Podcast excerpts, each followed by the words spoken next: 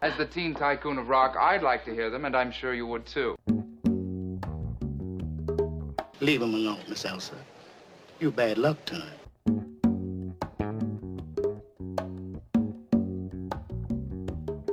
My name's Crazy, honey. What's yours?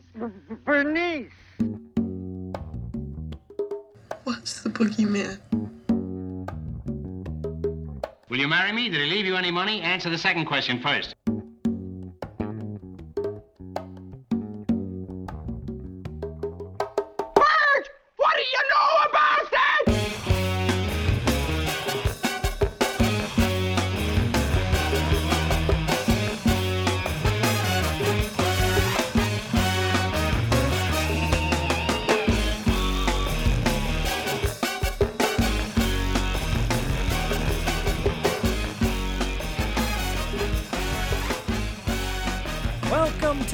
Movies Podcast. My name is Anthony King. This show's all about the author and critic and historian Danny Peary and his cult movies books. We're going to discuss a movie from book number one and then uh, offer up some pairing recommendations. And joining me once again, returning the dynamic red duo. A lot of red happening, right? Even my like my wave file is recording in red. I'm just surrounded by red. Uh, it's Heather Drain. Hello, Heather. Welcome back. Well, hello, hello. It is so good to be back. The uh, you know, I think you have picked the two most appropriate and filthiest guest co-hosts for this episode. and Rachel McPadden. Rachel, hello. Welcome back. Hi, Anthony and Heather. Thank you so much for having me along. Okay, so uh, we're gonna jump right into this because I have a lot to to read. Uh, because I just thought it was I don't know I just I loved what these people had to say about this movie. So first and foremost, Heather, why don't you tell everybody what we're talking about this week? Well, uh, lovely and kind listeners, um, and brave. And we love the brave. Art is not for fools or for weaklings. It is for the true brave of heart. Because tonight we are talking about Pink Flamingos, the one of the biggest, if not maybe arguably one of maybe the biggest cult film classic of the modern era. Uh, John Waters, not his first film, but it's definitely the film that broke him out to a uh, a wider sort of knowledge in the underground and now overground. I mean, it's I mean, we there are parents that there are grandparents that know who John Waters is. He is he's as mainstream as Applebee's, but so much tastier. Uh, you can't get singing assholes at Applebee's, I don't think, right? Well, that's why I don't go there anymore. That's also why they throw me out. But you know, hey, uh, I forgot to warn you guys. We're watching trailers this Ooh. season of cult movies, so let's watch this trailer. Everybody at home can can listen in. Here we go. I'd like to close with the original trailer New Line Cinema used to sell Pink Flamingos. Notice, no footage from the actual movie is ever shown.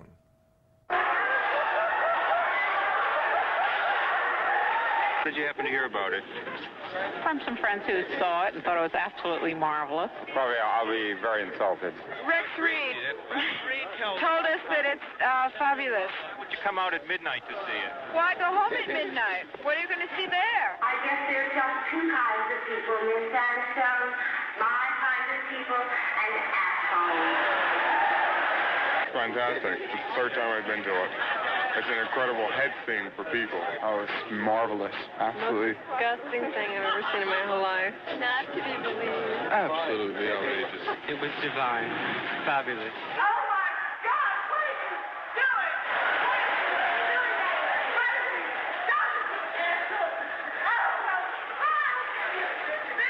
That was even better than Cries and Whispers. I think it's the future of city living. Um, fantastic. It was really fun. Excellent. Yes. Loved it. Really good. Really good. Right? It was great. Piece of garbage.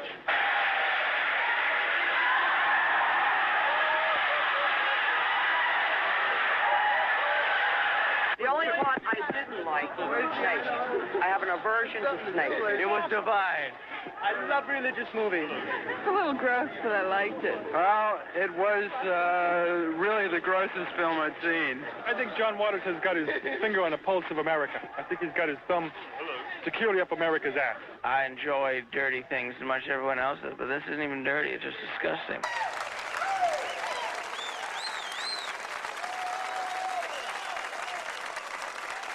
All right, there we go. Uh, you know that you don't need to see footage from this movie to sell it. You know, obviously, I feel like that that trailer, you get crowd reactions. Um, so, if you would allow me to begin, let me read a few reviews. Here's from the original uh, review from Variety in 1973. Uh, so they, you know, they do a quick premise of the movie and they say around the above premise spins the nitwit plot of the poorly lensed 16 millimeter picture Pink Flamingos, one of the most vile, stupid, and repulsive films ever made. And I picked this review because it has two words that I just, uh, just absolutely delicious words coming up here. Divines Mama Edie, a huge mountain of adipose tissue, Whoa. inhabits a playpen in the mobile home and performs caprov- uh, coprophagy on the fresh product of a miniature poodle. Wow, how much is that doggy in the window? Toodles on the soundtrack. Wait, are they implying that Edie eats the dog poo? No, um, I'm coming for you, Variety. Inhabits playpen in the. yeah, they do. It sounds like it. Lazy ass. I Lazy ass. Who wrote that? Who are they? Yeah, that's why they don't put the names in their Mhm. variety, right? The variety reviews. And then uh, here's here's from our boy Roger Ebert, Pink Flamingos. So this is from him seeing the 25th anniversary screening. Mhm. Pink Flamingos was filmed with genuine geeks, and that is the appeal of the film to those who find it appealing. What seems to happen in the movie really does happen. That is its redeeming quality, you might say. If the events in this film were uh, were only simulated, it would merely be depraved and disgusting. But since they are actually performed by real people, the film gains a weird kind of documentary stature. There's a temptation to praise the film, however grudgingly, just to show you have a strong enough stomach to take it. It's a temptation I can resist. Oh, Roger, good oh for you. God. How that motherfucker breaks my heart every time because I'm like, this man gave us Beyond the Valley of Dolls, which is a film near and dear to my heart. Uh, it's one I don't quote quite as much as Pink Flamingos, but I'm going to quote it. He And does. He he. Well, real quick, he he ends it by saying, "Note, I'm not giving a star rating to Pink Flamingos because stars simply seem not to apply. It should be considered not as a film, but as a fact, or perhaps as an object." pretentious ass. I'm so oh oh. And see, I I still love Roger Ebert, so uh, Well, I mean, I, I it's could a joy to disagree with him. It's a joy to disagree with It Dan. is. Well, I mean, just look at you know that that was him and Gene's, you know, their whole relationship. Like that's what sold them because they always disagreed and like almost violently with each other. So he is. He's you know he's super fun to disagree with because probably fifty percent of everything he writes, I'm like, this is no, you're absolutely wrong. What what freaking movie did you watch? Um, but before I, I get to to you two real fast i just want to say so this is i only watch it for the second time the first time i watched pink flamingos i i didn't like it i didn't get it i was like what like are we is it just like a gross out flick i don't i did not like it and i watched it today and i was like genius it's brilliant so uh like uh, my experience with most of John Waters' movies, it takes me two times to to get him. I feel like. Um, so let's start. Heather, tell me your first experience, if you can remember, with Pink Flamingos. Uh, I love. I don't know why. Let me say, if you can remember, like I just picture like little me, like when my mother's not in the room, be like. Uh, sadly, I did not have that early of an access to it, but um, when I started getting into cult film and reading about it, researching it when I was in my early teens, I would say, um, it's I started finding little nuggets about it, and I was so curious and I was like, what is this film? And of course, you know, you'd see that classic image of Divine and that amazing sort of like fuchsia pink gown with the mohawk and the extreme makeup and the gun and like just like anarchist glam drag queen punk like yes that has i mean it spoke to me on a primordial level. And of course because i'm into punk too and i'm into glam and i'm into drag and it's like it, it's everything that i've always loved even as at an age where i really couldn't maybe formulate why. And and i read about it and uh, this book that um even though nobody could see this, but I love show and tell. This is my OG copy of Midnight Movies, the classic Jay Hoberman and Jonathan Rosenbaum book, um, which I got on my 16th birthday. Hmm. And the John Waters chapter was one, that one and the one on Jodorowsky. I would just read, reread, study it. And I hadn't seen either one of those, the, the films yet uh, but it was there was just something like holy shit i gotta find this. And then uh, the 25th anniversary of pink flamingos came out at uh, this chain that used to be around called hastings. They had the vhs oh yeah. brand new um, and it was 20 bucks which was kind of steep at that point for a vhs believe it or not but i was like i gotta get it. And i'd never seen it before but i'm like uh, this is i just went with my gut watched it love bloomed.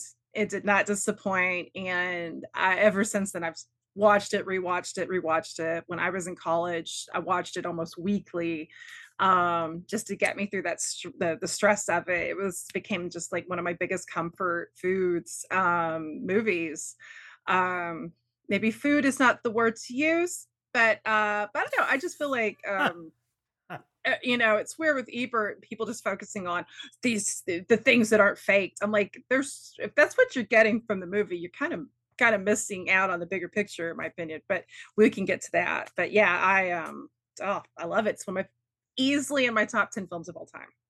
Wow. Okay, Rachel, give me your your uh, life experience with Pink Flamingos. Well, my parents and their friends and uh, my younger aunt and uncle would go to midnight movies.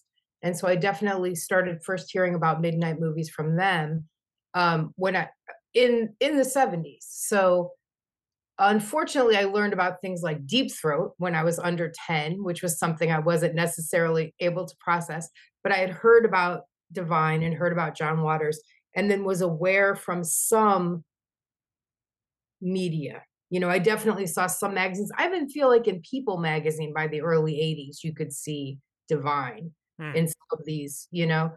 Um, but the first movie that I saw Divine in wasn't John Waters, it was Lust in the Dust.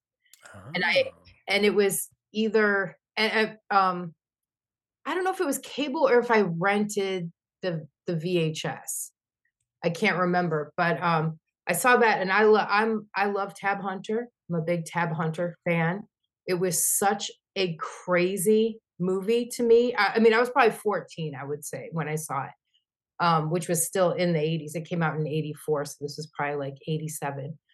And um and then I got into I sought out John Waters from there. So my friend Lou was older than me and he worked at a mom and pop uh video store that had like the sal- saloon doors to the 18 plus area and everything it was quite a, it was like a it was a great place for us. But um and i'm pretty sure that i was able to then see those the earlier john waters movies from that uh from that. But i would but definitely by the time i was um right out of high school it was the 20th anniversary of pink flamingos. I definitely saw it as a midnight movie then and probably 10 years later also at the uh tivoli in st louis. So it was really cool to be able to see it on a screen and um yeah some i i caught up in high school and then at college you know i dropped out of college pretty quickly but or you know college age and late late teens and early 20s it was they were just rewatchers all the time. And i have to confess uh female trouble is my fave. Complete Oh. Pink- so Pink flamingos is number two for me but i really love female trouble but um yeah so that's that Yeah, I watched uh Female Trouble for the first time today and while again I was like I just I don't really get it. the the trampoline bit where she comes out is like one of the greatest things I've ever seen. And like I was dying and just how uh dedicated Divine was to the performance. I mean, obviously there's so many things in Pink Flamingos, but but like like, you know, sh- she was just so into performing and you know how how she would like shake and like you know rub rub her crotch and i just and then like does a flip on the train it was i was just like this is so great to see. Um so yeah I, here's a question um that ultimately it doesn't matter but uh i can't deny that it's floating around in my head technically speaking, is Pink Flamingos a good movie? Yes. Uh, yes, I say yes for sure. Yeah. Why? Whoever goes first, I don't care. Well, here's a weird thing. I think it actually uh, pales by today's standards for filth. You know, like now it's like a, to to rewatch it, which I just did t- just now before this. Um, it you know Heather and I both also kind of secretly work in media that's separate from our interest, and there are stories every day about things that are much wilder. There are dozens of these stories that are that go beyond anything that they tell in Pink Flamingos. So it it's kind of cute. Like there are cute things that I like, but there are things that I'm still that I'm kind of just like, oh, uh, I know that this is coming up in it or whatever. But um, I do think I think it's a great movie. It's a great ensemble. It's really silly. I love the silliness of it. Some of my favorite parts are just like absolutely silly. Um, and I and saying like the whatever what the description was about the something lens 16 millimeter. Yeah, I think it right. looks amazing for 16 millimeter. Oh my god. Yeah, like Yes, I, yeah. it really it really does. I think there's a I think there's a lot of uh great actors, great scripting. Yeah, I think it's I think it's a good movie. Yeah. yeah. I mean, and that's the thing is that I think I think sometimes I wonder if people get kind of in a way like babied.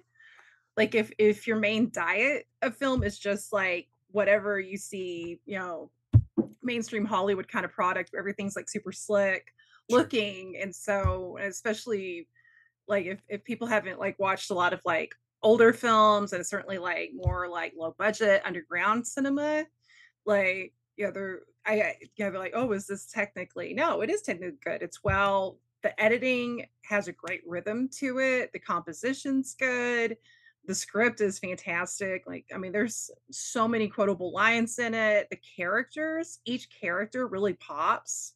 Um, the world that is created in this film, that's one of the I think the strongest things about about John Waters is his his universe has like such amazing characters that are there's almost at times like almost I mean not like fairy tale, but there's always like a sense like and it's kind of like Rachel you- Rachel you're talking about the silliness. I love that too because there's like a whimsy.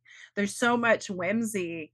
Um even when things get I mean it's funny as Pink Flamingos as infamous as it is, I actually think it's one of his lighter films of the 70s. Like the ironically the film that would tie for me of all of his that would be my favorite next to Pink Flamingos is Desperate Living and oh god it's so good and bella female trouble but both of those are considerably darker than pink flamingos and i say darker with love because i'm goth i mean i'm literally wearing a t-shirt that says dracula on it like you know but um yeah with pink flamingos yeah the soundtrack like his use of soundtrack so great and to me it's like the perfect marriage of in a lot of ways his influences because he's always been open about being influenced by Disney and old Hollywood and Douglas Sirk, but also being influenced by going to New York in the 60s. The Manson family. Yeah, the Manson family, true crime, Andy Warhol, you know, the Kuchar brothers, Kenneth Anger.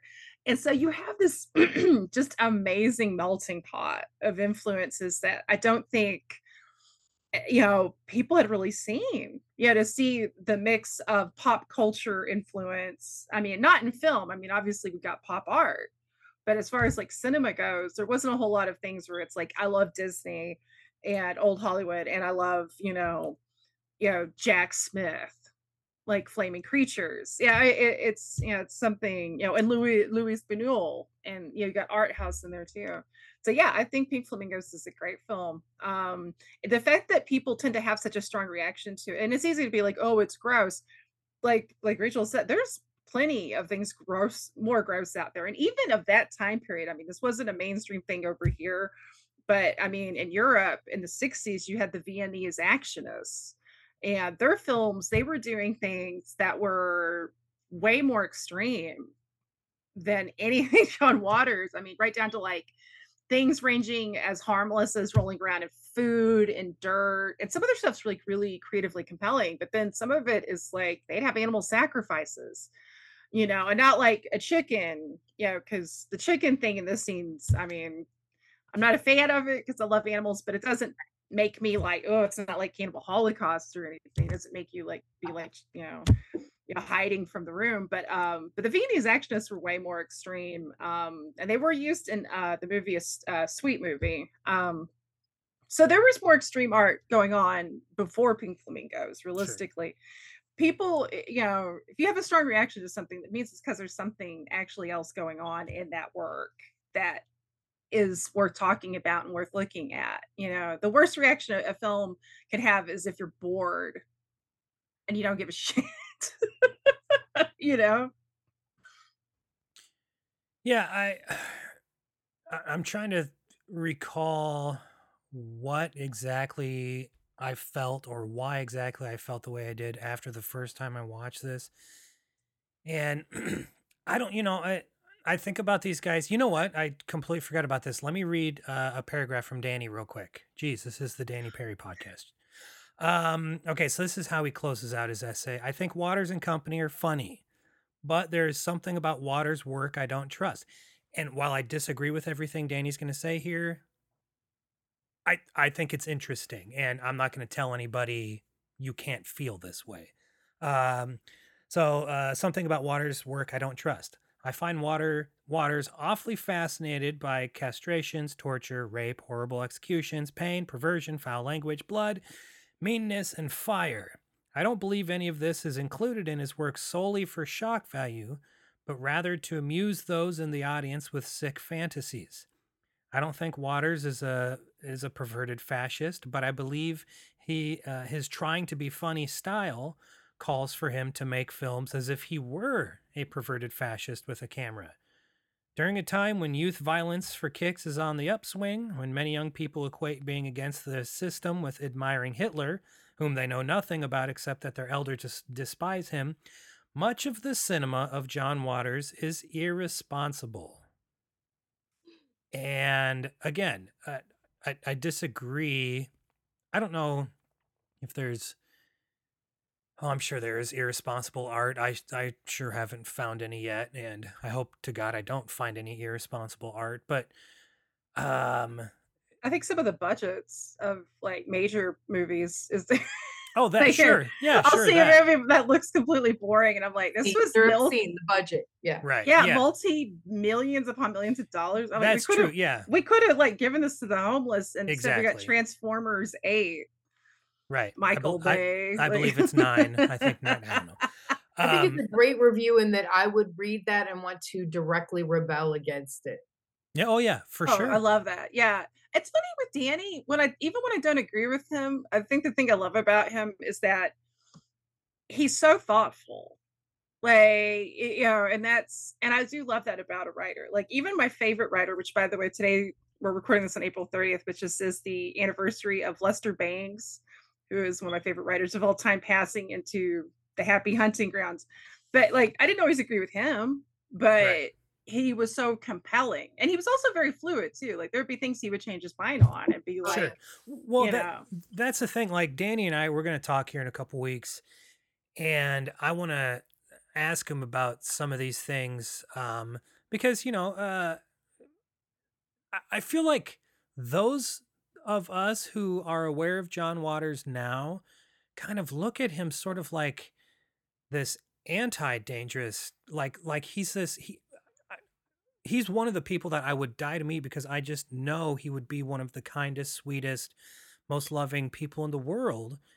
and um you know our of course our our art isn't always um or rarely is a reflection of who we are uh with that said i don't think there's anything about pink flamingos where it's like oh this is this is really dangerous. It doesn't really feel that dangerous and maybe that's because i came to it much later and i've seen so many more movies that do feel dangerous um uh but it i mean it's more than anything for me pink flamingos just looks fun as hell like these are you know a group of friends that just got together and made art and like it it just looks like they're having a fucking blast together and that's all i you know i could ever hope for when i watch a movie and i think when you watch a waters movie whether i like the movie or not i can tell like this is a group of people who they're having a great time spending spending their time together Well, and they were outsiders, which is something that John Waters says frequently. These were people that rejected their own communities, you know, hippies that hated hippies and art students that hated art students, you know, and, and, you know, members of the gay community that hated the gay community. It's like they felt, you know, it's like they were the outsiders of their outsider groups and they, they found solace in each other.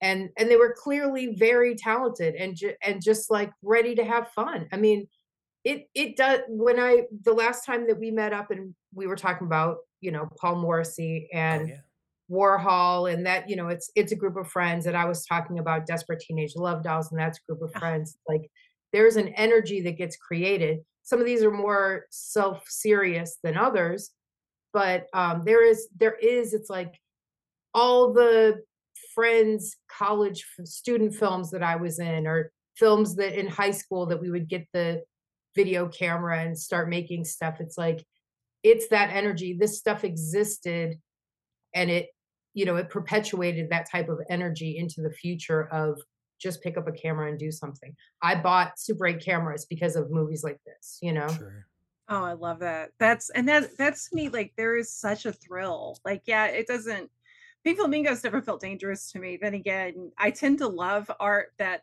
other people will call uh, irresponsible. I love that. Um, but um, but there there's that there is that energy, and it's like the it's almost taking like that old sort of like adage, like the whole Andy Hardy, like let's put on a show. We got we got two palettes, you know, and uh and are you glitter. saying you're gonna pair an andy hardy movie with pink flamingos at the end here Uh, no, no, because I'm very rusty on the Andy Hardy uh, series. But uh, but no, and I love, and that's something that is again so so punk. It's like it's you know, like Rachel, you nailed it so beautifully, and it's like you can apply that to so much. It's like with music, with zine culture, with any you know, with so much art, so many art movements. It's you know, like we're not. This isn't elitist. We're taking it back from the elite, and like you know oh we can do this too. Why not? And um and his his dreamlanders like i love his cast so much um in just you know and again i you know kind of an influence i think from the factory going back to to warhol because you know andy had his sort of like coterie of stars and artists um but i feel like with with with waters it's it's part that it's part old hollywood but it is also i mean like you said rachel like that family to me it is like that's something i think i definitely connected with so much as a young like when i was a teenager and certainly now is that when you do feel like a misfit and you see these films you you do kind of get it immediately because you're like i don't fit in either. And i love that i always loved all the stories about divine too where i mean it's probably kind of surreal for people to think about it now, but Divine, like other drag queens hated Divine. Like, you know, Divine did drag, started doing drag in an era where, to quote Waters, uh, other drag queens wanted to look like their mothers. and and um, you know, Divine just uh had that, you know, that charisma. And and I love taking that, something that made made made him get bullied in school that just he was just innately who he was and i'm saying he because i believe divine right. you know the- yeah yeah he was just a drag queen right. Yeah but um you know take you take that like alchemy and it's like okay yeah i'm a misfit and that's why i'm getting bullied and getting you know being, you know, basically an outcast, and I'm gonna transmute that and be the charismatic creator that I truly am. Right. And what is Taylor more meets Jayne Mansfield meets Godzilla. Yes. Oh my god, yes. And that's like that I mean that's the kind of that's the kind of magic that saves people's lives. Like uh you know, it's and it's so beautiful. And I, I feel like that's in uh pretty much almost all of John Waters films, you know, in every John Waters films, there's always a little like nest of family. And sometimes it's an actual family, sometimes it's just friends, but there's always that there's a sweetness there. I find hi there's always some kind of heart in his movies, and I think Pink Flamingos has great heart. I mean, and the fact that it makes you fall in love with Divine, and Divine makes you fall in love with her anyways because she's Divine. But Babs Johnson is the filthiest per- person alive. The woman that is telling us to eat shit, advocate cannibalism. You know, the sight of blood does more than excite me. It makes me come. And you're like, hell yeah, girl. Like you love her. Like this is our heroine. And I I mean, what's more subversive than that? It's so beautiful. Um yeah, we're so you get so yeah, people have such black and white portrayals in, in in art where it's like in storytelling where it's like if somebody's your hero heroine, they almost have to they bland them so many times. They're just like so goody two shoes, and you're like, I can't relate to this. Like, you know, and you know, I'm not walking children in nature, and you know, like, and and it's like, no, here's Divine, just like with her son Crackers, who looks like Gibby Haynes from the Butthole Surfers. Does is he not Gibby? Like if I Yeah. mean nobody nobody touched this movie, but if you did like uh, Pink Flamingos the musical, Gibby Haynes could do Crackers now. I don't give a shit. I want to see that. well, there's a and there's a uh, there is a Waters quote where he says they were united through marijuana, rage, and defiance. Oh, sense of humor, you know, and and I that I love. I think, like he says, these are these are films for podheads. We were podheads, and the, but then the the idea of the rage and defiance too. It's like it kind of sums it up perfectly. And that he said he wanted to make himself laugh first, so that you know. So it's like, what's what is more fun than that? He he was doing it for himself. He if he was laughing, then it was a good movie, and I have to agree with that. I mean, obviously things changed over the years that it, be, it would become, you know, he'd have to sacrifice some of that to be a bigger director, but I love it. He, Yeah. You know, he I think he's still such a an inspirational figure like, you know, this book that he just came out with which is, you know, about, you know, the the worst woman in the world basically.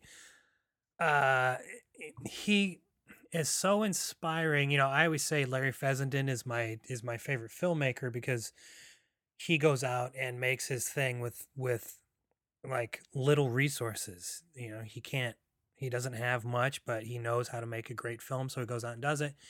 John Waters does the same thing and and you know, like you're saying, he's got this kind of coterie of of friends. First and foremost, friends that that will stick by side and go out and just tell these kind of crazy stories.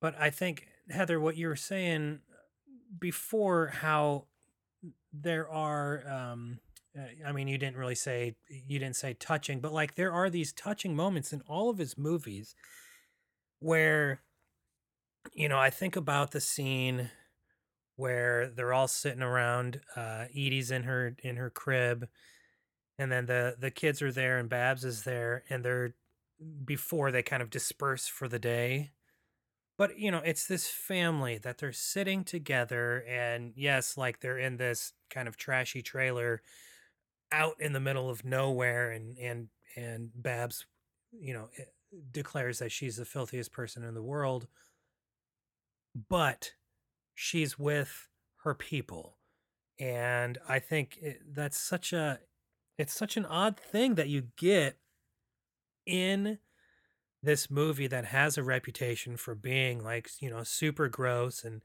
and I'll say there's like it the, dog poop thing at the end is the only thing that I find gross in this movie. Everything else is I'm just like this is this is fun. It's it's you know it, it's funny.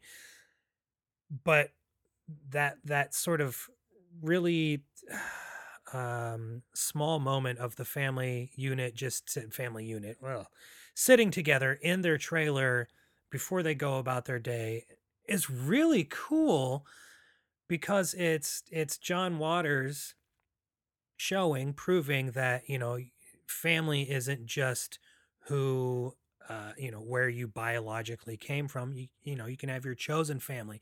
So you have this this family on screen that is John Waters chosen family. And it's I don't know it's just it's really touching when I think about that uh, but also hysterical knowing that it's in the middle of this preposterous movie fabulous but preposterous and Waters says too, very intentionally, he took the 50s, 60s family values and flipped them on their head.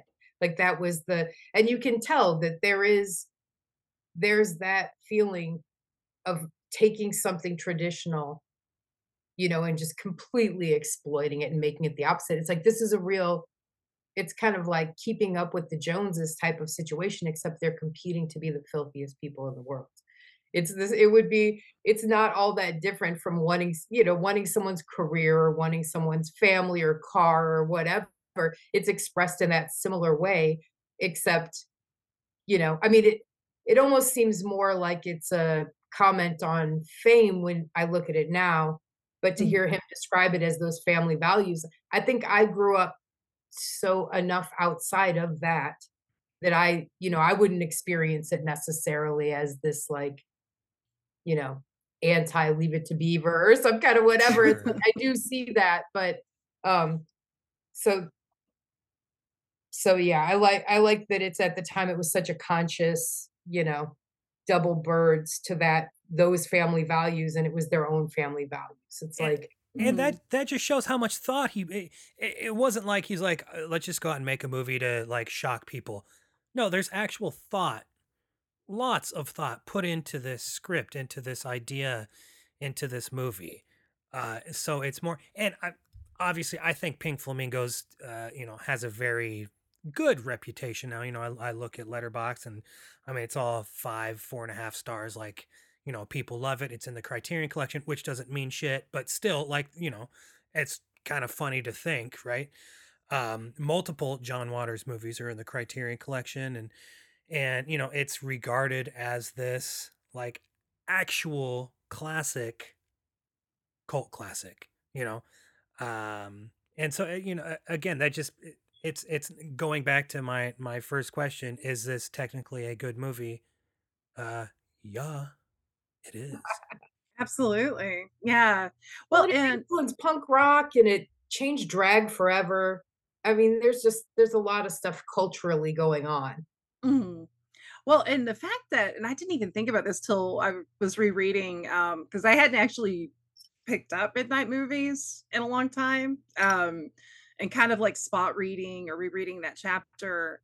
And they have this whole section where they mention like, you know, this is the same era where we get like quote unquote shock rock too. Like this was such an interesting kind of like what was in the soup with the early 70s with like post Manson, Vietnam, but also like positive things, women's liberation, gay liberation, you know, uh the Black Panthers and you know and, and all of this stuff, but they mentioned uh Alice Cooper uh in that chapter, which is which is kind of I thought, wow, I never thought that the parallel because both of them, both Alice and John Waters grew up like in a very normal, like what people would consider whatever normal is, but like a very traditional kind of family, middle class upbringing. Um, both of them to this day, like you see them interviewed and you know, well spoken, definitely not threatening. Um, could charm the pants probably out of anybody's like you know old church auntie. I think alice is a little more on the conservative side probably um in his day-to-day things with john but not like in a butthole way. I, at least i hope not. Nobody break my heart on that because i love alice cooper but um but no but it's funny because like there's this quote from robert christgau who is a terrible critic and and i He's awful. I mean, I might I might snark on Ebert, but then a day I don't have any beef with Ebert because they're because again, like what you guys said earlier, he's interesting and Rachel, I think you you you put it so sublimely. He's fun to disagree with. I'll, I'll but don't bring up his review of Liquid Sky. I will literally turn into Yosemite Sam. Oh, we'll But, get there at um, some point since since it's in. I'll you should have me on that episode. Oh, so okay, all right. I'll get I'll get you all the ratings for people be like, oh my god, Heather won't stop cussing and yelling. You're like, my speakers are on fire drain. Calm down. But uh but yeah, that the and the thing is like when you mentioned that sweetness though with the, the family interaction, Anthony, I one of the things that I always find so sweet is the way Cotton, played by the great Mary Vivian Pearce, treats Edie. Because Yeah. she's so like even just her boy her tone of voice like Edie honey and you know it's so cute and When they're- Edie's like the baby of the family too, really. Right. yeah, yeah. Edie Schmeedy. I love God, Edith Massey so great. Like everybody's so great in this. And Edie um it's just I mean, it's such a bizarre role, but again, like Water's just using her natural charisma. And you know, it's easy maybe for somebody to say, oh, she's a non-actor, but look at the the turns she pulls in later on as like the evil Queen Carlotta Completely. and as the you know and also as the oh god her female trouble you mentioned the whole amazing monologue where she's just begging her son to turn nelly i mean icon- iconic iconic and um yeah it's it's fascinating too because with this film and the you know people mentioned gross out i had a friend and she was like oh god there's a scene in pink flamingos that just makes like turns my stomach and i have to turn the movie off and i'm like what is it? It- Usually for most people, it's the singing asshole. Um, for her, it was Eda the cleavage covered in like bits of egg. The egg thing freaked her out. She was like, I, I People could not. hate eggs. Some people, yeah, some people hate eggs. I- Is that gross you out, Anthony? You're, No, you I? I love I love eggs. Did it make you but- hungry? N- No, which is funny because I was eating lunch and then the egg, like her, you know, she's always calling for the Eggman, but the the scene where she does have the eggs all over her, I was like, okay, I'm not eating lunch anymore. Something, and- and, wow. and it's not Edith because she's, I think she's, she's so cute and like she, it, I love how she is Mm. so game for this. Also about shit my pants when I was watching Female Trouble and like her, you know, boobs are just hanging out. I'm like, good for her. and then she puts on like that kitten with a whip, like onesie. I'm like, Jesus, Yes. like good for. And so like, no, it's not her because I loved her. It was that like, and it it probably wouldn't. Yeah, just it- the it- food on her. It'd be any gross. any food exactly, not just eggs, just Mhm. the food. It just grossed me out. Yeah. Every I, that's the thing that fascinates me. I think about the human condition. Every individual has different triggers. If she if she was eating cream corn, I would be turning. it off. Oh God. straight up i would be like i'd be like this is an abomination of god so i get it um but Ugh. edie is adorable and just like the dynamic. Also mary vivian pearce is so beautiful. Can we she looks like Jean Harlow. yeah she's like Exact twin of Jean Harlow. oh my god just just so the camera just loves her. Um and I, I can't believe though i have gone this long without invoking um my if if i've ever had a crush on any of the dreamlanders it has been this man mr david lochary as raymond marble which means i watched this movie way too much in college but i love him him and mink stole which mink stole for the record, I I awards are kind of bullshit anyways. Well, they're definitely bullshit. But if they had any validity, Mink Stole would have every acting award because Mink Stole brings it in everything.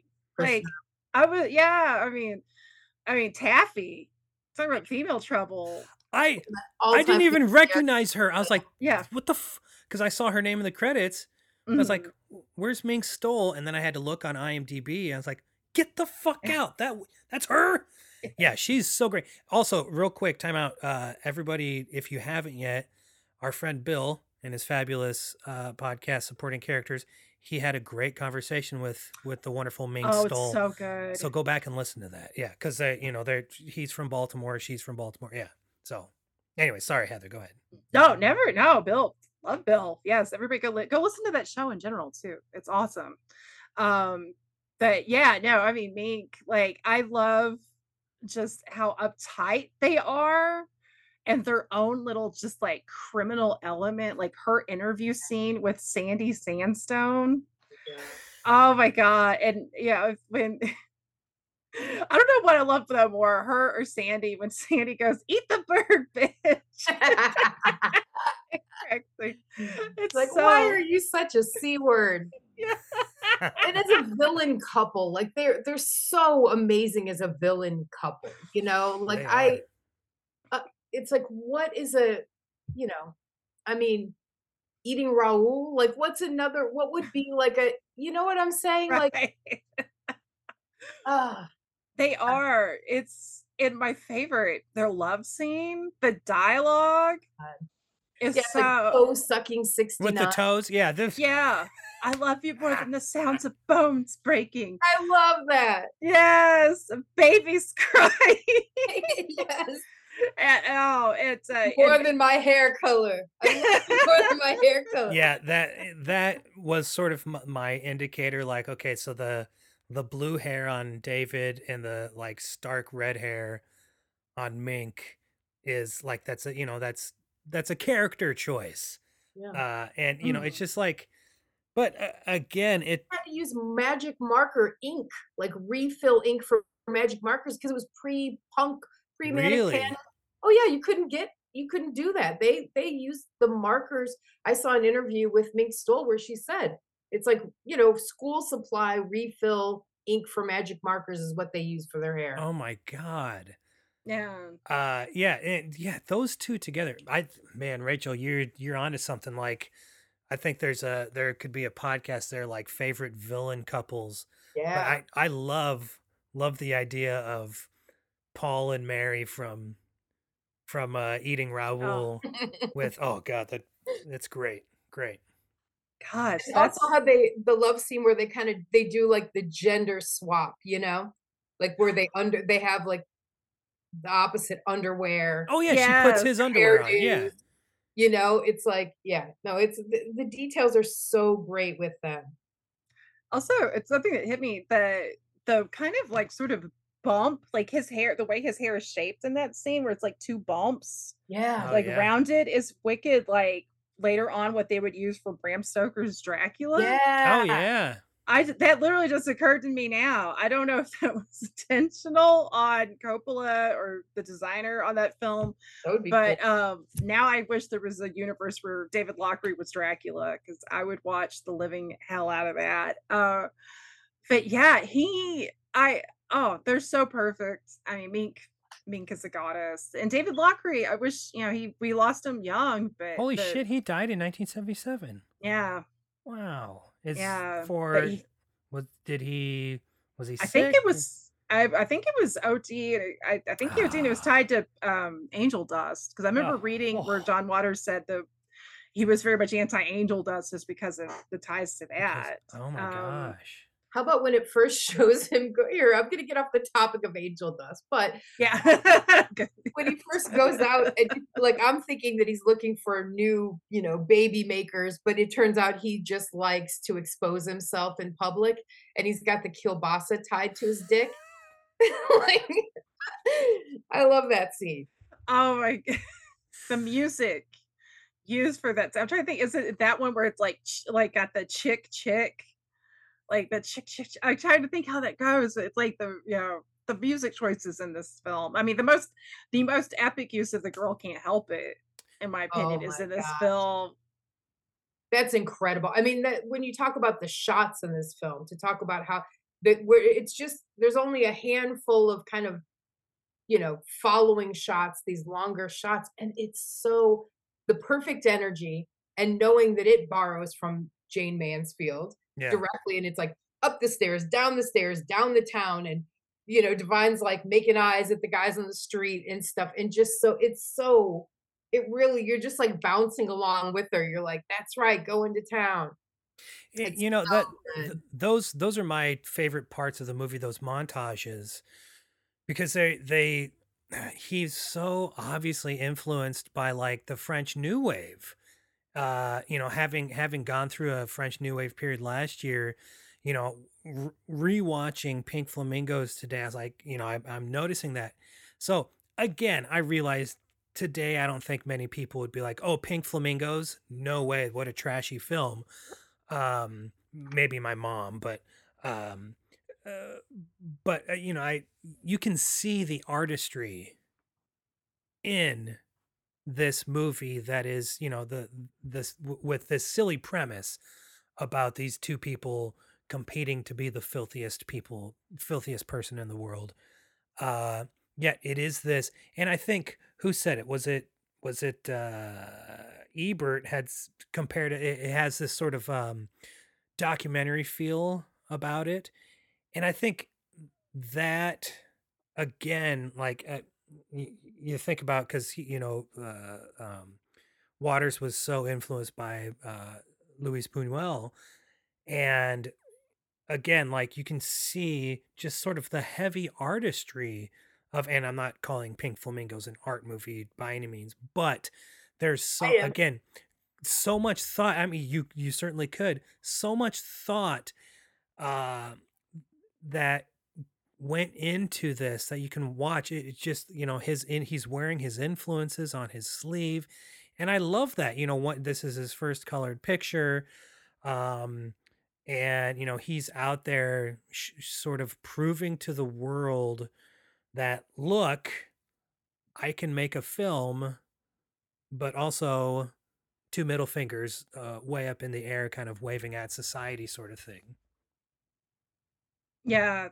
Um and, the- and there's so many the way that he attacks so many like sort of very like transgressive elements like you the baby makers. Okay, Rachel, you gave me the perfect the perfect segue to I feel like who's truly the most tragic maybe the most tragic character in all of Waters film history and of course talking about Channing the Butler. Yes. I love Channing the Butler. He, he he's just his whole thing where he gets caught like in Yes. dressing up and role playing and reenacting their love One of my dialogue. favorite scenes. Oh my god. He looks very hot with his chest hair and body hair in um Connie's jacket. Like Yeah. it's super he looks super glam. I think he looks great.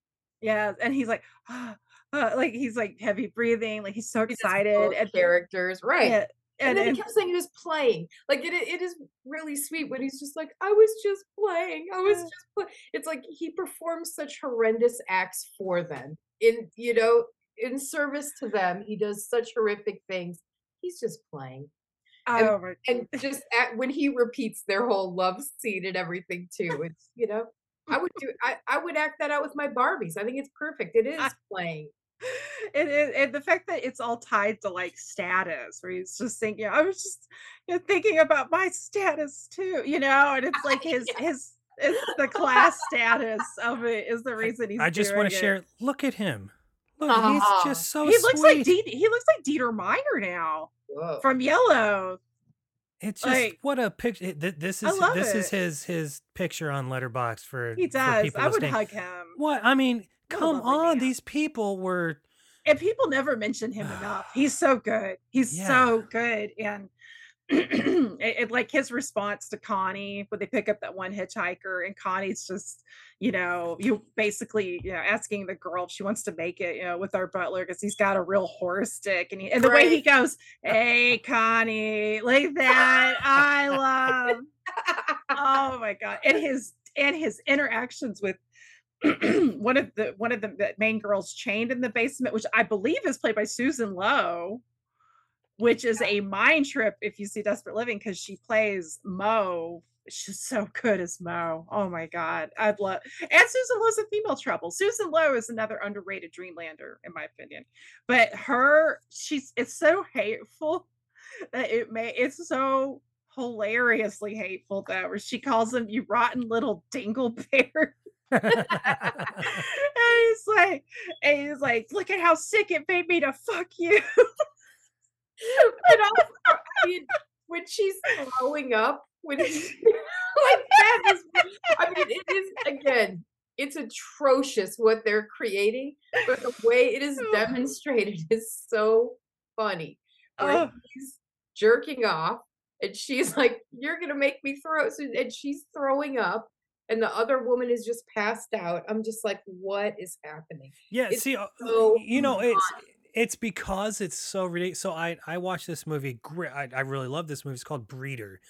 It's a it's a Dutch sort of horror movie where they Mm. kidnap young women and then chain them up and breed them. Okay, Oh, because they're God. yeah, but like like you're saying, like that that is so like there's no levity in that movie as much as I like that movie, there's no levity in it. And it's like it's the same premise uh where we're kidnapping girls and like injecting them with sperm and they they show the whole thing.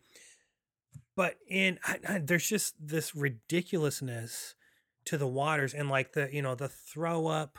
I mean everything sort of like compiles on top of each other to make it um a little more palpable i guess i don't know it like it, it's funny it's not yes Well, it's, it's wrong what they're doing the right exactly Mhm. but it's fucking hysterical i think Right. And the Marbles say that they in, they they reinvest their money in okay porno, i gotta the porno industry can I do and this? heroin distribution in grade schools. the way that Lochary says that too, like he totally sounds like this is like why you know, it's like somebody talking about their stocks Right, and bonds. It. I mean, that's the 50, 60 cult, you know, it's like, yes, it's like, you know, tithing to the church, but they're like, we're keeping the porno industry running and making sure there's heroin in the grade schools. Like we have a higher purpose, a oh. higher filthy purpose we want recognition for. and and I Channing, I going real back to Channing, I have to mention even the noise he makes when he climaxes is hilarious. Where he's like, and now eh, I can't do it, but it's like it's it oh every single time tears, tears. And and and, and again, yeah, it is amazing because like it, this horror movie you, you mentioned Anthony, I immediately shudder because it's like, God, that's awful. But here I am talking about Channing the Butler doing the same thing, and I'm just like, I got tears in my eyes, like because it's so funny. Like, yeah it's- it, it is I actually It- wrote down three favorite things of the. Is it to the point where I could say my three favorite things in the movie? oh of course or- yeah of course Okay. My number one favorite thing, baby noodles. Oh, I love baby. Right, uh, the way the cup. Oh, baby noodles.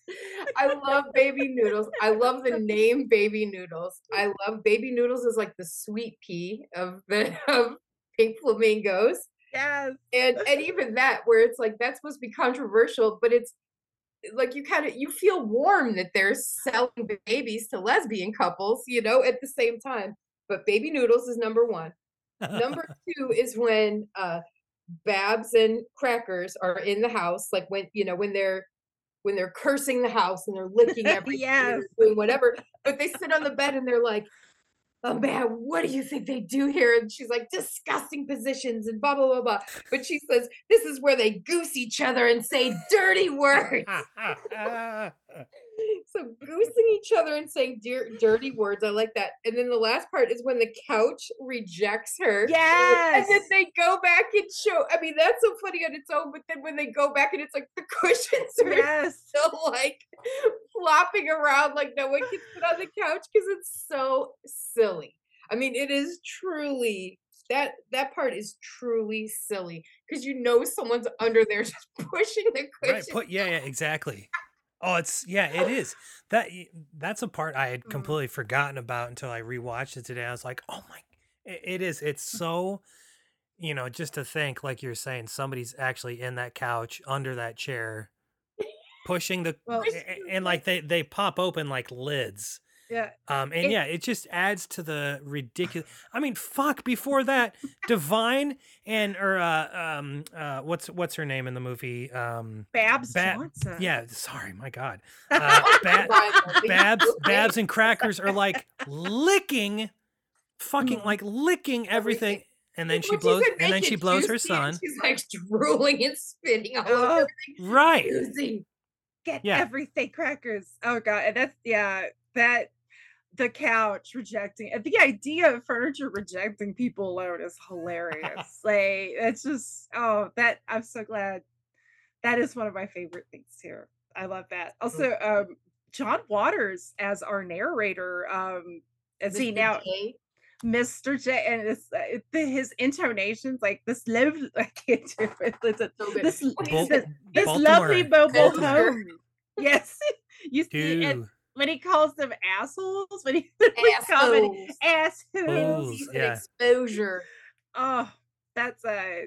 I do and think that was that was like doesn't he say at some or i mean i think he says many times there was a um like a commercial voice or there was a local business in baltimore yes. mr j was like a real person that he couldn't get to do it so he imitated and maybe it Ah. wasn't mr j but something like that It a was no close- similar. Yeah. right it was like a commercial someone who did a local commercial and everybody knew that and so even him doing that exaggerated baltimore accent is just so incredible Baltimore. Oh, Baltimore. it's so perfect. Yeah, Uh, it's very good. It's like, come on, Cookie Mueller. I uh this was this one was my introduction to Cookie Mueller, who now I'm not only a fan of her as an actress, I love her writing, and some of her writing's finally getting reprinted. Um, and the poor Cookie gets put through the wringer in this movie. Uh, the chicken scene. Um, Oh, I that's feel- her. Okay, yeah. I do feel so bad for the chicken, but just but then Cracker's like, hold these goddamn chickens. It's See, I- th- that's the other thing that makes it. You know, Yeah. at, at first you're like, "Oh, what the fuck are they like? Is he trying to rape her with the chicken and this, that, or the other?" But he keeps saying, "Hold these goddamn chickens," and that's when it's like it becomes funny. and you- she's you- like fucking chickens like that, and it's and I- she knew that going in, you know, like that's why she was asking for so much money because she's like, uh, this guy's into weird stuff. Right. I have no idea what I'm gonna have to do over there. It's like she's the double agent. She knew that it was, you know, she's the honey trap. She was gonna have to endure some repulsive stuff. oh my god! I now why wasn't Cookie Mueller in a movie called The Honey Trap? That would have been amazing. Oh, anywho, like we get that great shot of Cotton peeking, like because Cotton's Yeah. a voyeur, and just her panting. oh, this horror scene. And the Eggman shows up. Oh, How about the the egg- Eggman's traveling salesman egg case? it's a gorgeous. that's really that's such a brilliant invention right there. It's like the Eggman is he's dressed like a milkman, which is great, but he shows up and has that traveling salesman suitcase with every kind of egg in it. Yeah, I I love that that it'd be a case that like an antique salesman would have, and he'd open it up and you'd see like you know numerous Fabergé eggs, but he Uh, opens it up and they're actual eggs, and like you know he, you know this one is you know from the different types of chickens, and yeah, it's uh I'm a- thinking like tubes for some, you know, for your vacuum cleaner in the 50s or something. Right, like right. Whatever, you know, like something really a weird traveling salesman would have, you know. What about his bracelets? Every single time I Oh, watch that, I I know. I'm like, I'm so jealous. I'm like, I want to accessorize like the Eggman. Like. And the egg the Eggman might be the way you feel about Channing might be the way I feel about the Eggman. I get it. No, I love actually. It's I don't even know if I could limit it to three, but if I had to, I think the of my, Eggman had Channing's chest hair, which Oh. I don't know whether he does or not. he might. He's got some very like very um like handsome, strong looking hands that look a little hairy. He may. Um Mutton chops too. Yes. Well, and that shot where they have the barbecue and the Eggman is also eating the cops. I love that shot. I'm like, oh man, even the Eggman. oh, how about when they? It's like when they are storming, when they're bringing their riot to the raid of the cops, and you see the lineup of the whole party. Also, the party itself is so funny to look at the details because there's Nazis there. There's, um, Jesus is there. what hippies are there, but they um I'm trying there's something there's like another distinguishing group that I'm forgetting right now. Oh God, I know. Also, I like when the the Marbles called. the- They said, "Could you connect me to the police office?" Yeah the police office. Yeah, the police office. Oh, that's uh, it, you know, I have to say, my one complaint about this film is I feel like the singing asshole should be called something else because, and this was a discon. The one disconnect I had when I first got to see this movie because I'd read about it at that point for years, and I literally thought I would see uh, somebody sing "Surfing Bird" with their butthole, Right. and it's he's just miming to it, and I just felt a little robbed. Yeah. But what can you do? You know, um, I will say, anytime I tried to show this movie to people when I was in college, and also Rachel, like yourself, I was a college dropout.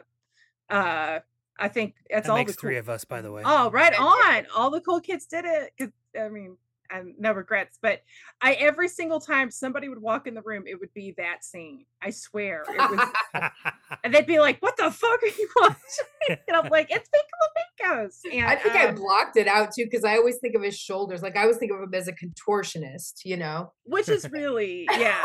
he does like the shoulder blades and stuff, and I'm like, oh yeah. He's a butthole contortionist. Right. Yeah. So Oh. it was a mime is the other thing at the party that I would it's the first pe- they show like a Nazi, a mime, hippies, and Jesus. And then mm-hmm. various other folks. Wow. Man, that's they definitely, yeah, perhaps knows how to put on a party. I just, with the snake. I like in the trailer where the woman says that the only part that bothered her was the snake. I forgot about agree. the snake. I don't I'm not I'm not super comfortable with snakes, but that is a funny thing to single out. It is it's like if you can't stand to see food on somebody, it's that type of reaction. Some people are gonna see the snake and be like, can't look at the snake. Oh wow. See, I feel like that about uh cream corn and Gwyneth Paltrow. Oh. I'm Cream- like, oh, oh god, it's Gwyneth Paltrow. Patience, Rip, I want to freak you out, Heather. Yeah. No, don't you dare. Gwyneth Julia Paltrow in a tub of cream corn. Exactly. God. I for the cream corn in that instance. But uh also Julia Roberts. Actually, her more than Paltrow. I just find Paltrow offensively boring, but she doesn't really gross me out. Roberts, I think she has the dead-eyed look of somebody who eats children. She's Baba Yaga, but not cool. Not a cool Baba Yaga. She's like bad Baba Yaga. Here's what I love about the party in Pink Flamingos is that Julia Roberts and Gwyneth Paltrow show up. And I'm like, I love these two actors. No, uh, it's John Waters and the Dreamlander saying, Fuck, we don't discriminate. Anybody can come here. Are you a mime? Are you a Christian? Are you a Nazi? Let's have a party. Come I on. they're saying those are the filthiest people, though. Like, Right. who comes to the Mhm. filthiest, per- filthy people? Like Jesus and Nazis come to the filthiest person alive birthday party. Yeah. And Julie Roberts and Gwyneth. No, ew, don't even. Don't even. Con- Uh, Heather, Ah, final yes. thoughts on Pink Flamingos. this this movie um this movie rules i mean i could literally just keep keep talking about it because it's so good um i i think it is uh it is one of the biggest cult films for a very good reason uh i think it's essential viewing I, I think it's a great comedy. I think it is. Uh, I do. I would call it art as well. I'd call everything Waters has done art. I, in fact, I'm a big proponent of you know, art house is something that is made with vision and heart, and that is John Waters to a T. It's a great cast, and um, you know, it's not for everybody. But I think anything worth watching is not going to be for everybody. And if if you either of you believe in such a thing, is John Waters an auteur? 120 percent Yeah, no question. Okay. Dyed in the wool. He his thumbprint is his and his alone, and you can immediately watch something and know it. Sure, sure. Uh, Rachel, final thoughts on Pink Flamingos. Um, yeah, I think one of the best villain couples of all time. I love that their their initial description is as jealous perverts. Yes. Um, I it's it's such a it's such a fun and silly spectacle. It's just a, a true fave. I don't even process it as as I don't know what you know. I don't. I don't know what kind of underground this that or the other. It's like I don't have a great reference for a lot of John Waters uh more recent films probably. You know, those are just like such a core that's one of the few that are like that core of the 70s John Sure. Waters films that are just like top contenders for my faves for sure. Yep. Yeah, I think, you know, you, you either like John Waters movies or you don't. And if you don't, that's that's fine. I I do not begrudge you at all. Um, but I will say, as someone who has to watch uh, a John Waters movie twice to understand the brilliance of it, may, eh, maybe give Pink Flamingos uh, a second try if you saw it one time and thought, "Oh God, not for me." Try it again, really, because there there is there is genius in there. It is art. It's it's absolutely gorgeous. Um, okay, and I understand we could talk for hours about Pink Flamingos, but uh, I'm sure you two have to work tomorrow. I don't. The boys don't have school. I get to sleep in tomorrow. But Sweet. we're gonna move on Mhm. to our pairing recommendations with Pink Flamingos. And I will be honest, uh, I say this almost every episode now. Kind of had a hard time figuring out what to pair with Pink Flamingos because it's such a singular type of movie. Um. Oh, also, I I was I alluded to this before we even started recording. I can't believe it took to the fifth fifth season of cult movies to get to Pink Flamingos. That just that just tells you how many great movies are in cult movies. Um. All right. So pairing recommendations. Let's start with Rachel. Let's hear your first one. My first one, which I'm not going to talk a whole lot. I'm not really prepared to talk a whole lot about mine. They're more just going to be like I'm laying them out. Sure. But um, my first one is Peter Jackson's Meet the Feebles from 1989. He wouldn't dare. Oh, Christ, he's not. Oh, yes, he is, boss.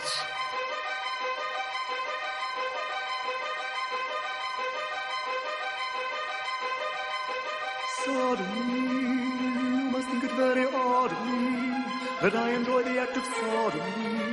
You might call the wrath of God on me, but if you tried it, then you might agree that you enjoy the act of sodomy. Uh-huh. because it is a puppet musical, an obscene puppet musical by the man who would go on to do all the Hobbit movies, which I've not seen. I actually thought that I saw either a Hobbit movie or a Harry Potter movie at the drive-in because I would go see everything at the drive-in. And I said it was like four hours of someone climbing up a blue mountain and no one recognizes what that is at all. So I- that I saw.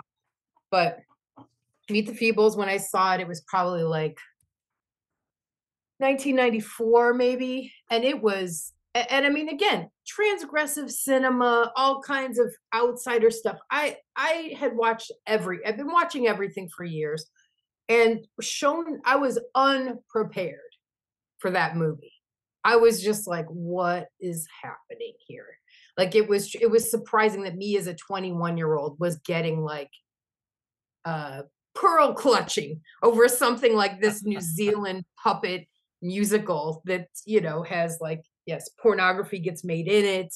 I mean it's just so it's really something. And so also one of the reasons i chose it is because i'm thinking well look at the director. Let's talk about these early transgressive works of directors who went on to become mainstream. And so i think that certainly qualifies. Heather, are you a fan of Meet the Feebles?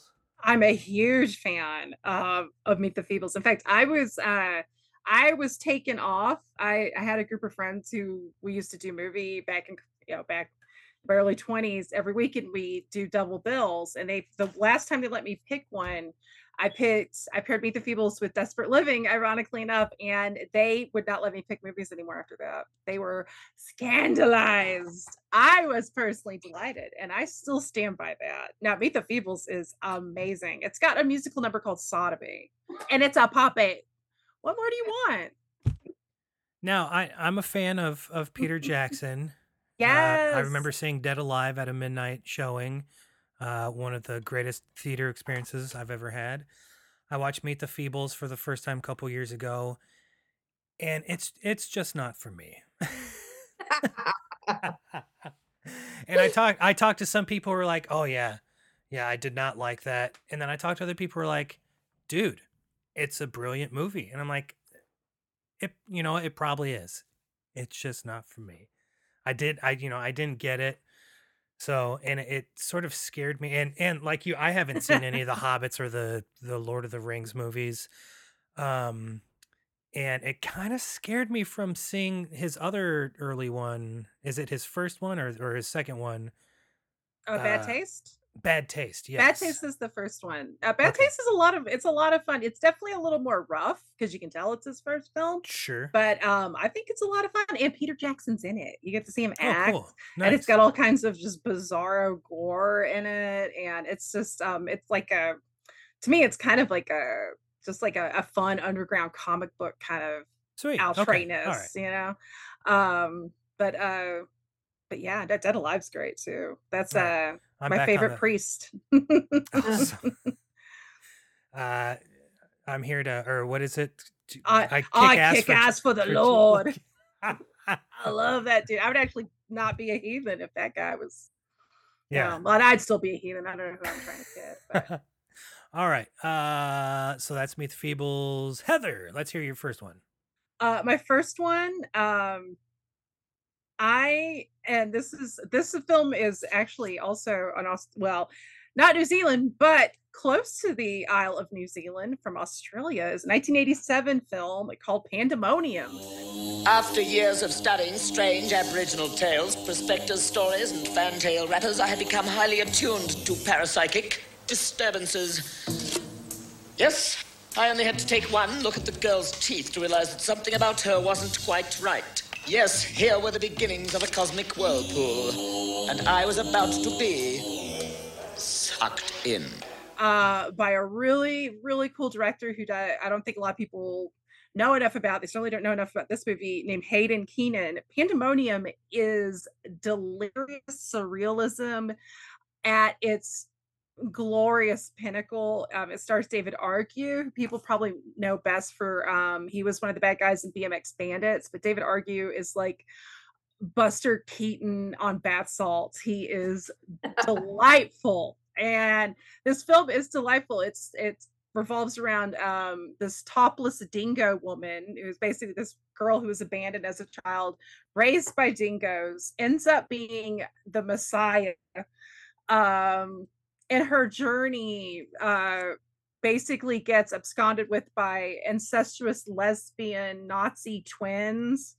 Um, there's a mad doctor, there's vampires. Um, Greg Ham from Men at Work, their great saxophonist, plays a magician. Oh, nice. Um, it's it is it's got everything. I I I love films where a filmmaker is just like, we're just gonna have the most insane fun and take just roll the dice. I mean, it's I mean, it's so much fun. It's got a random musical number. Um, I love this movie. It is, I mean, if you love Dada, if you love surrealism, if you love, I mean, it's beautiful. Like the sets are great, the lighting's gorgeous. David Argue should be a household name. Um, that guy is complete fire in everything he's in. Um, he's he's better known in Australia, but um, there's Australia. I mean, the more I'm, I'm getting into that cinema, there's so much, so many gems like in Australia. Just in the 80s, even. Yes, Yeah. and the mute the music. Uh, so yeah, 1987's Pandemonium. It is a cult classic waiting, just waiting there to be discovered and to be championed. Did that get some sort of like vinegar syndrome or Severin release? No, no. Oh, okay. Vinegar Syndrome did do a beautiful job with Alfred Sole's 1982 film Pandemonium, which Oh, I which I'm a fan of too, and I love Alfred Soul. It still messes with me that he went from Alice Sweet Alice, which is a brilliant and yeah. Dark, dark horror movie. There yes. Oh, I love that you got the VHS. The Arrow did VHS, did a beautiful Blu-ray of that too. But yeah, the VHS. I have man, that, yeah. That's so good. Um, but no, they did Vinegar That- Syndrome that did Pandem- 1982s. But that and I love that. That's like a cheerleader movie, isn't it? Yeah, it's and The a great cast. Yeah. But 1987's Pandemonium's a little harder to find. If you can, um, you can get it directly from Haydn and his company's um, Smart Street Films. It's a little pricier because it's import, but they're all region. Sweet. The um, there's a copy floating around on archive.org, but it's That's what I it's was a gonna say. it's a transfer. Oh. Um, and his use of color, like you know, if you can support support Haydn Keenan, he's still with us. Nice. Um, and the film's amazing. Cool. Um, okay, so for my first one, this is one that I just it's been on my watch list for a long time, and uh, I don't know why I put it. You know, I I make little lists of potential pairing ideas with the movies we talk about, and I don't know why this ended up on there, but it worked out perfectly, and I'm so glad I finally watched it. It's uh from 2010, All About Evil. So you wish to cancel this interview? Not ca- uh, cancel. Just I, I would like to reschedule. I, j- I'm sorry, I'm just not feeling well at all today, and I don't think I do you any justice. I'm an extremely busy woman. I realize that, and that's why um I just I just really hope we'll be able to do the interview another time. I'm just really sorry if I've wasted any of your time. So, you're just gonna leave? Really, I'm not trying to be rude. Okay, I just I don't feel well. I have to go. Please. Oh, that is very unprofessional. No, please let me just let me go. No, no, please. Oh, we're not gonna hurt you, my dear. Oh, I was just going to unlock the door. Stop that bitch! She has her cell phone! Did you take our cell phone? I, I, I swear I don't even know what you guys are talking about. Liar! Have you ever acted before? Because you're not very good. Oh, no!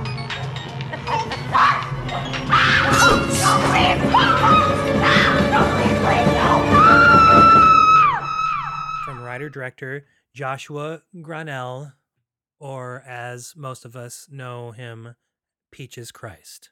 Oh, I love oh. peaches. Oh. Yes. So, uh, Peaches is like just uh, why she doesn't have her own, uh, you know, kind of horror show, you know, like Elvira or Joe Bob is beyond me because, you know, I mean, that's that's her road show, right? He takes it on the road and they do that with shorts and everything. Anyways, so he directed, wrote and directed this movie uh, called All About Evil. It stars the great Natasha Lyonne and uh, Thomas Dekker's in there. Uh, Cassandra Peterson's in, in there. Speaking of Elvira, uh, Noah Segan is in there as this what like I thought it was him, but then I- I was like, "There's no way he would play a character like this." Uh, Noah, he's like one of Rian Johnson's uh, main guys, but so fucking great in this. And also, Mink Stole is in this movie. Oh yeah. So I didn't know when I when I pushed play, I didn't know Joshua Grannell was Peaches Christ, and of course Peaches shows up in the movie. Uh, I didn't know Mink Stole was in this movie, and I was like, "This is perfect! Like this is a already a perfect pairing."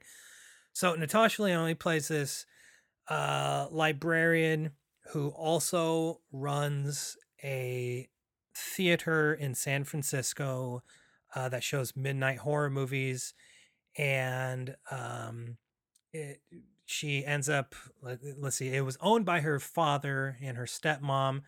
Dad dies, and so the theater's left to her. But stepmom still comes around. Natasha Lyonne kills her, but then like the the closed uh, circuit like security tape ends up playing on the theater screen and so everyone's like oh this is a great horror short and so she kind of becomes obsessed with that and so she goes around killing people filming it like bad people killing bad people filming it and then playing it in the movie theater before the midnight movies um and everyone thinks that you know they're just pretend movies um and so Snuff films. Right, they're snuff films exactly. So as the movie goes along, like she becomes more and more obsessed and loses her mind. And uh talk about over the top. And it's not that it's not the over the top of today where it's like for God's sakes, you're just they're trying so hard. Um this is like I'm telling you this is John Waters could have directed this movie.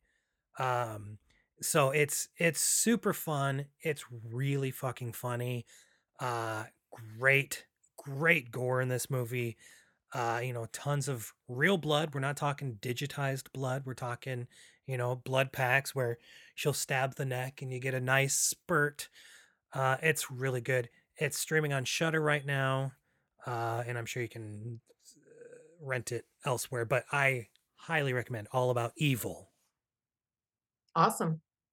Yeah, right on. I didn't. Yeah, I love Peaches Christ, and uh, this does not surprise me because I just watched. She did a Amoeba Records "What's in My Bag" a few Oh. several years ago, and no shock, all of her picks were amazing. Like Sweet. she's so. Oh, so yeah, I was. Oh, okay. I'm gonna be seeking that out. Thank yeah, you. it's good. All right, Rachel, back to you. Okay, the second one is weird. I actually kind of have two, but the first one that came to mind, I think I actually kind of hate it. And I don't know why I was, but it's a Harmony Korine Trash Humpers came to mind.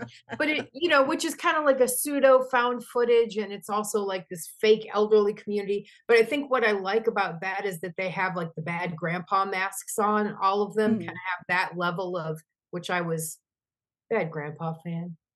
I'm a jackass fan. I Sure. like that. Oh, I Oh, me love too. Love Jackass. You know, it's Yeah. like it's nearly and and he kind of did it in the middle of his stuff too. So again, this would be another director that would go on to do some larger things, except for I think that Trash Humpers is like 2009 or something. So it is kind of uh going back to something more transgressive at it in between in the middle of what we would know of as his career. But Sure. again, I think I kind of hate that movie, so I don't know why it came to mind. But then the other thing, since I feel like this is, I always want to have a punk movie and I can't help myself, is Great Rock and Roll Swindle. At last, the film you thought you'd never have to see. The Great Rock and Roll Swindle. The staggering story of the punk group that wrung the neck of rock and roll.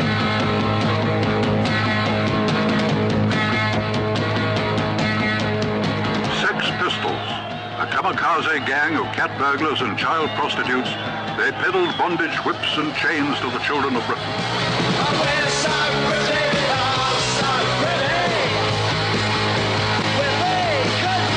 Sex Pistols. They held the record business to ransom and swindled a million pounds in the process.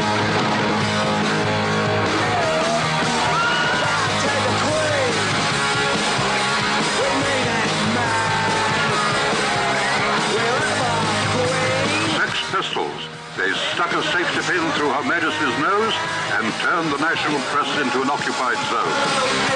Oh my God. Yes. Uh, because it is, I like that it's just Malcolm McLaren's story and it caused so much controversy and it really pissed off uh, John Lydon. And and it's Julien Temple, who of course went on to do so many music videos and music films and bigger films. And um, so again, you know, that's kind of I like that the Sex Pistols were kind of his beginning of getting into directing too. Um, so yeah, I like the Great Rock and Roll Swindle. A lot of people don't. Oh, I love it. No, that soundtrack and it's such a fascinating document. And the fact that it was almost like a Russ Meyer me, Yes. because it was going to be called Who Killed Bobby, and they were going to have Russ do it. And obviously, Oh my god. Russ working with the pistol did not was no like did not work. And plus, Russ is so American. And I I'm not saying that as you know a bad thing. I love Russ Meyer, but he is baseball and apple pie. Him working British punks is it. It didn't work. It doesn't work, and it didn't work. But yeah, no, I love Great Rock and Roll Swindle, and there's some like I actually think like there's some really great tunes that people don't mention from that. And like I even love Sid's cover of like uh Come On Everybody, which I believe was that Gene Vincent originally? I Eddie. Cochran. I feel like that's one of those guys. But but yeah, great stuff. Yeah. Awesome pick. I would go to that double bill. Heather, what what was I'm trying to look. I I think it was the first time it was we talked about Rocky Horror Mhm. and there was a music doc that you recommended. Filth and the Fury. What? Was it the Filth and the Fury? Was it the Pistols documentary? No. Oh, okay. But that's a great documentary. No, and it's Julie like- Temple did that. Okay, Yeah. no, no, it was it was a band that was into witch like uh dev either witchcraft or devil work like they did spells and shit. Oh, oh, Killing Joke. Kill yes, what was the name of that? Um, the great oh god, and I have it. Oh wait, it's in the living room because I've been reorganizing the Blu-rays because I've everything's been a fuck? mess. Um, the it's Death not- of Resurrection show. Yes, yes, yes, yes, Yeah. yes, yes. Yeah, which is a Um, great documentary. Yeah, I I, yeah. I did. I watched that I think I mean at some point after we had talked about it, and whew, it was a good one. So, Right? I Oh. am into. So I'm saying, if either of you recommend music documentaries, I'm gonna watch them. Okay. Awesome. So that's this all I'm is a saying. mockumentary, but Well, I'm still. I, I also love the Pistols, so I'm into it. Oh, yeah, you should see it. Um. Okay. Just a little, little bit of sidetrack there. Heather, number two from you. Uh, well, I'm going with speaking of something in a musical vein, um, but definitely not a documentary. But it is uh, Johnny Legend's uh, directorial debut, uh, Teenage Cruisers, aka Young, Hot, and Nasty Teenage Hell yes. Cruisers. And now, K R U Z, the sound of cruise presents the King of Cruisers. That's right, the self made man, the man made legend, Mr. Mambo Remus. Hello, cruisers, losers, lowriders, and linkhorns. Hello, hambones, hopheads, drunks, freaks, punks, geeks, glue snippers, and gruntheads, zit pickers, and shit kickers. I'm Mambo Remus, and I'll be with you all afternoon, right through the cruise countdown and on into the night, bopping with you on the boulevard. So let's get cooking. uh, this this film it's and people are going to immediately be oh it's porn it's not a porno it does have sexually explicit footage but it's basically like they insert like a few old stag loops and the wraparound segments is complete again i love surrealist humor weird humor the rockabilly music if you love rockabilly music and he got legit players like johnny legend in the rockabilly scene is a affected musician figure. Billy Zoom, who would go on to be in the punk legend band X, is on that because Billy Zoom started as a rockabilly guy. Um, it's I mean, it's the humor is so irreverent. Uh, Johnny Legend's in it himself, and he's great. I mean, there's a scene where a lady looks like she's being like she's in a car looking ecstatic and like you know a puppet comes up like an evil ventriloquist doll and it has a switchblade. I mean there's stuff uh, there's so many just great little gag moments in that. Um i teenage cruisers is a film that needs to be it's it's way out of print it's another one that needs to be talked about more but it's fun as hell and the soundtrack is great and the fact that it's you know got that sort of like weird humor and obviously it's not going to be for everyone i mean pink Well, flamingos John Holmes too, isn't it? yeah john Like- holmes is in and it's like a young john holmes too Yeah, he's in and- in that beginning like stag loop where it's like they just Mhm. kind of crib this from a like the cutting room floor of some other movie. yeah it's like it's totally from stag but you got like other adult legends like serena's in it and she's like so cute with her little red hair again redheads we rule it just is what it is and it's like bill margold but like johnny legend did a lot of the and this again adds to the weirdness like he did a lot of the adr like he had to dub over like you don't really hear serena's voice at Oh all yeah. And yeah, like that was him. Yeah, that's right. yeah, he's like, "Oh, Johnny," and it's like, "Ah, like, what is going on?" Yeah, And it, it's that scene where her and her friend are like they're They're they're, leaning against yeah against yeah. the bathroom door, and it's like oh my god, it's like it's Johnny Legend doing all the voices there. Uh, oh my, I love Johnny, Johnny Legend. There's a nut, a nut house nympho named Babsy Bodine. What a great name. I know, and and he does this whole great call through as a DJ where it's like, "Can you hear me, Babsy?" And she's like, "Ah, ah, ah," you know. I know there's a dirty old man named Rudy who's real angry, and he's like, "Can you hear me, Rudy?" And he's like, "Drop dead." Like, oh, Rudy's great. Uh, so yeah, that's my pick. It's Teenage Cruisers. And you can go back, uh, like I don't know, a year ago, and listen to me and Heather talk about Teenage Cruisers on Projection Booth. Yeah, yeah. Really? Yeah, not Yeah. to brag, but I think we rocked it, Anthony. That was fun. Yeah, that was, That was so much fun. my my That's- my first time on Projection Booth, and you know, Are you serious? Oh, I forgot sign me that. up for Porno Month. Yeah, what an on what an on an entrance. yeah. It's a for real. projection booth. Yeah. I love that. Yeah, God, it, it that's a God, such a funny ass movie. Um, okay, finally for me, Um, I was saving this. I didn't know if anyone was going to pick this. I'm also going documentary, or I'm Mhm. going documentary. Uh, same year as Pink Flamingos. It lost the Oscar to Marjoe, the documentary Marjoe. Oh, And this is uh, Laurence Merrick and Rod Robert Hendrickson's Manson. Charlie has all the fear. Everybody has given their fear to Charlie. You have to make love with it. You have to know it. Um, you have to know every part of it. And to know you know it is to know it. So that you could pick it up any second and shoot. Everybody is afraid of death. And that's what's holding things up. Nobody's content right now with the world they've created. Yet their minds are all locked by a fear of death. Aren't you worried about the police? If you want it, here it is. Come and get it. but you better hurry, because it won't be here long, you motherfuckers. So obviously, uh, John Waters and the Dreamlanders obsessed with Manson and the family. Um, this have either of you seen this documentary? I have not. Okay, so it's on YouTube, um, which is the only way that I could find it. Um, and it's like uh, Merrick and Hendrickson go into this is like pre trial for the family members. I think Bobby Beausoleil is already in jail. Uh, Charlie's already in jail, of course. But Squeaky Fromme is out. It's um uh oh shit, who else? It's oh I got their names here. Uh Squeaky Fromme, Mary Brunner, Sandra Good.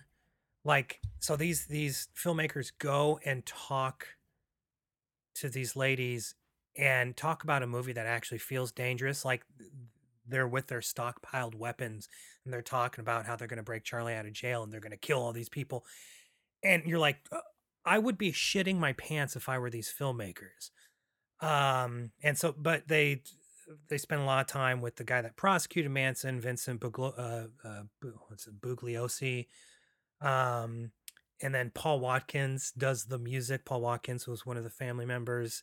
So they talk to him a lot. Uh, they have a lot of archival interviews with Charlie. They have archival interviews with Bobby Beausoleil. Um, but it is, uh, you know, there's lots of, I think there's a lot of documentaries about Charlie Manson. This is like the, this is the one you should see. It's the most uh, inside, it's the most revealing, it's the most dangerous highly recommend it. It's really, really great. Um, and I thought, you know, talk about the filthiest people in the world on, you know, fictitiously compared to the filthiest people in the world in real life. Oh wow. Well, and One we- inspired the other, and John Waters went to the trials. Right. Yeah. Well, we have that free Tex Watson graffiti that we see too. In Pink Oh, Flamingos. yeah. So, so yeah. Ooh, Yeah. I'll have to I'll have So- to see that. Yeah, man. it's it's good. It's really, really good. It's you know, it's only like 80 minutes long. So uh all right, that's all we got. Pink Flamingos. It's an art film. It's a brilliant film. Um and uh that's it. Heather, where can people find you online? Well, you can find me over at my website, mondoheather.com. Um, I'm also on Twitter and Instagram and Patreon under it's gonna shock you at Mondo Heather. Good commercial. Uh Rachel, where are you online? I'm on Twitter. I'm on Facebook under just my name, Rachel McPadden, and then and I'm on Instagram. The account is finally public, but it's uh, R A C H. I think it's two underscores because I don't know why McP, Rach McP, two underscores. Um, but that should be public. Uh, you can find this show on Twitter and Instagram at Cult Movies Pod. You can find me, Anthony King, on Twitter, Instagram, and Letterboxd at AK Donnelly. That's A K D O N E L L Y.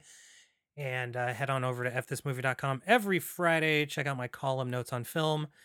And uh, if you feel inclined, head on over to patreon.com backslash cult movies podcast.